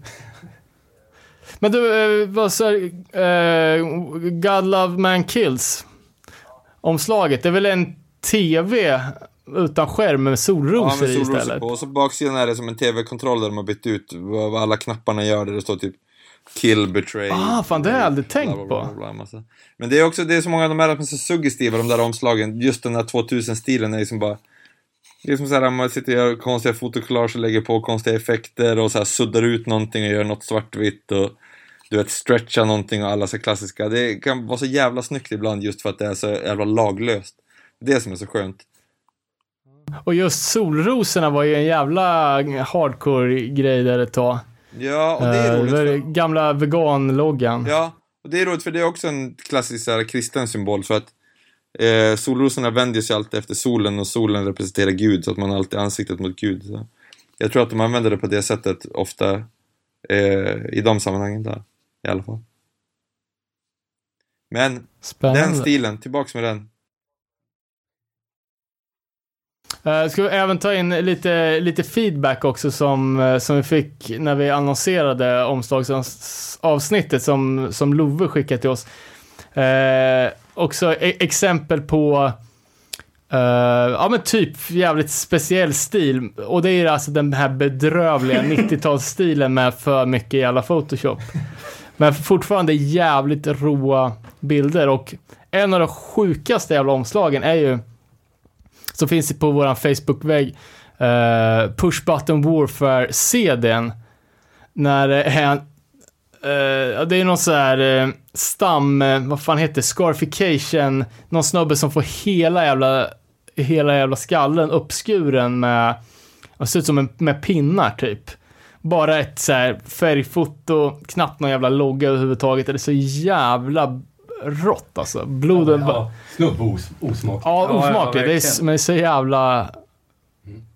Ja, det, det är rått måste jag Just säga. det, eh, jag glömde ju snacka. Jag skrev ju också det som en eh, kommentar på den, eh, den tråden på Facebook. Nine Bar, deras 900-skiva. Har ni sett det omslaget eller? Ja, när de gör rip-off på 300 filmer. Ja, Det är fantastiskt dåligt. Samma sak, det var ju någon jävel som eh, postade under där Freddan Svensson, eh, Bigger than Punk-omslaget med den här vattenpistolen. Magnumpistolen. ja, just det. Ja, det där är bedrövlig. Eh, och faktum är att om man tittar riktigt långt tillbaka i tiden så gjorde jag en topp 10-lista på Facebook med de fulaste omslagen. Okej. Eh, och ja, det finns, det finns ju mycket risigt. Kan man ju lätt säga, men också jävligt mycket bra. Vad säger du om eh, den här, det här Infest-omslaget till Slave? Ja, för fan. Ja, det, ja, det här vi, det pratar vi om. Ja. Alltså, eh, ja, det är jävligt eh, bra och klassisk platta, men det är så, det är, no, det är något jävla pupp. Airbrushat. Ja, men typ som gör sin första airbrush-målning. för det är så jävla risigt. Han som har gjort den har ju gjort negativ approach repressen också. Ja, säkert. Bättre på airbrush. Ja, jävligt. Mark, jobbar du mycket med airbrush eller? Nej, jag skulle vilja kunna göra det faktiskt. Det hade varit fett. Det är lite utdött. Det är väl bara... Ja, det känns som det. När datorn kom, Ja. då försvann airbrush. Erik, Erik Olsson från uh, Millencolin gjorde ju fina sådana grejer, men han gjorde det väl kanske på datorn. Men den, det är ändå den stilen i alla fall, airbrush. Att med de här fejdningarna. Det vore fett att få tillbaka det. Det finns ju några som fortfarande gör såna här lastbils och bil och motorcykelmotiv. Det vore fett att ha, göra sånt på riktigt. Ja, ja, det kanske kommer nu då när eh, patriotism-grejen med så här airbrushade flaggor och, och örnar och skit. Hoppas. Hoppas vargar. Faktiskt. Fan, det är på väg tillbaka. Så Trasher hade gjort en hood med såna här vargar och... Ja, vad fan, det, där har ju kommer funnits i skate. Ja, jag skulle säga att det här kommer ju gått typ tio gånger redan. Eh, och likadant uh, drömfångaren som var det mest tacky och fula man har sett. Det var ju på, vad fan hette de nu då? Eh, Alla. Ja, det här är något. flera år sedan alla Ja. höll på med sådana där. ja, men, ja, men precis. Det är redan lite gjort. Ja. Så det är snart dags att det kommer tillbaka igen. Hörni, jag såg en dokumentär eh, tidigare i veckan på Netflix, en ny dokumentär om han eh, IDM-producenten Steve Aoki. Eh, som var jävligt fet. Jag vet sedan tidigare att han har så här hardcore-kopplingar. Till, till hardcore-scenen. Han har en sån här Gorilla Biscuit-statuering på ryggen och han har eh, hängt... Ja, det är det han är mest känd för. Ja, det är det. Hos oss i alla fall.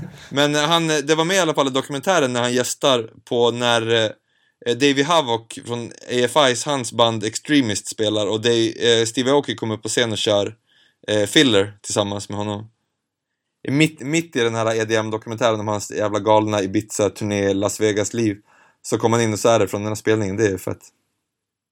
Fan, det där tror jag vi pratade om. För den Extremist var ju släppt på hans bolag. Ja, Dimmak, precis. Mm, det är det.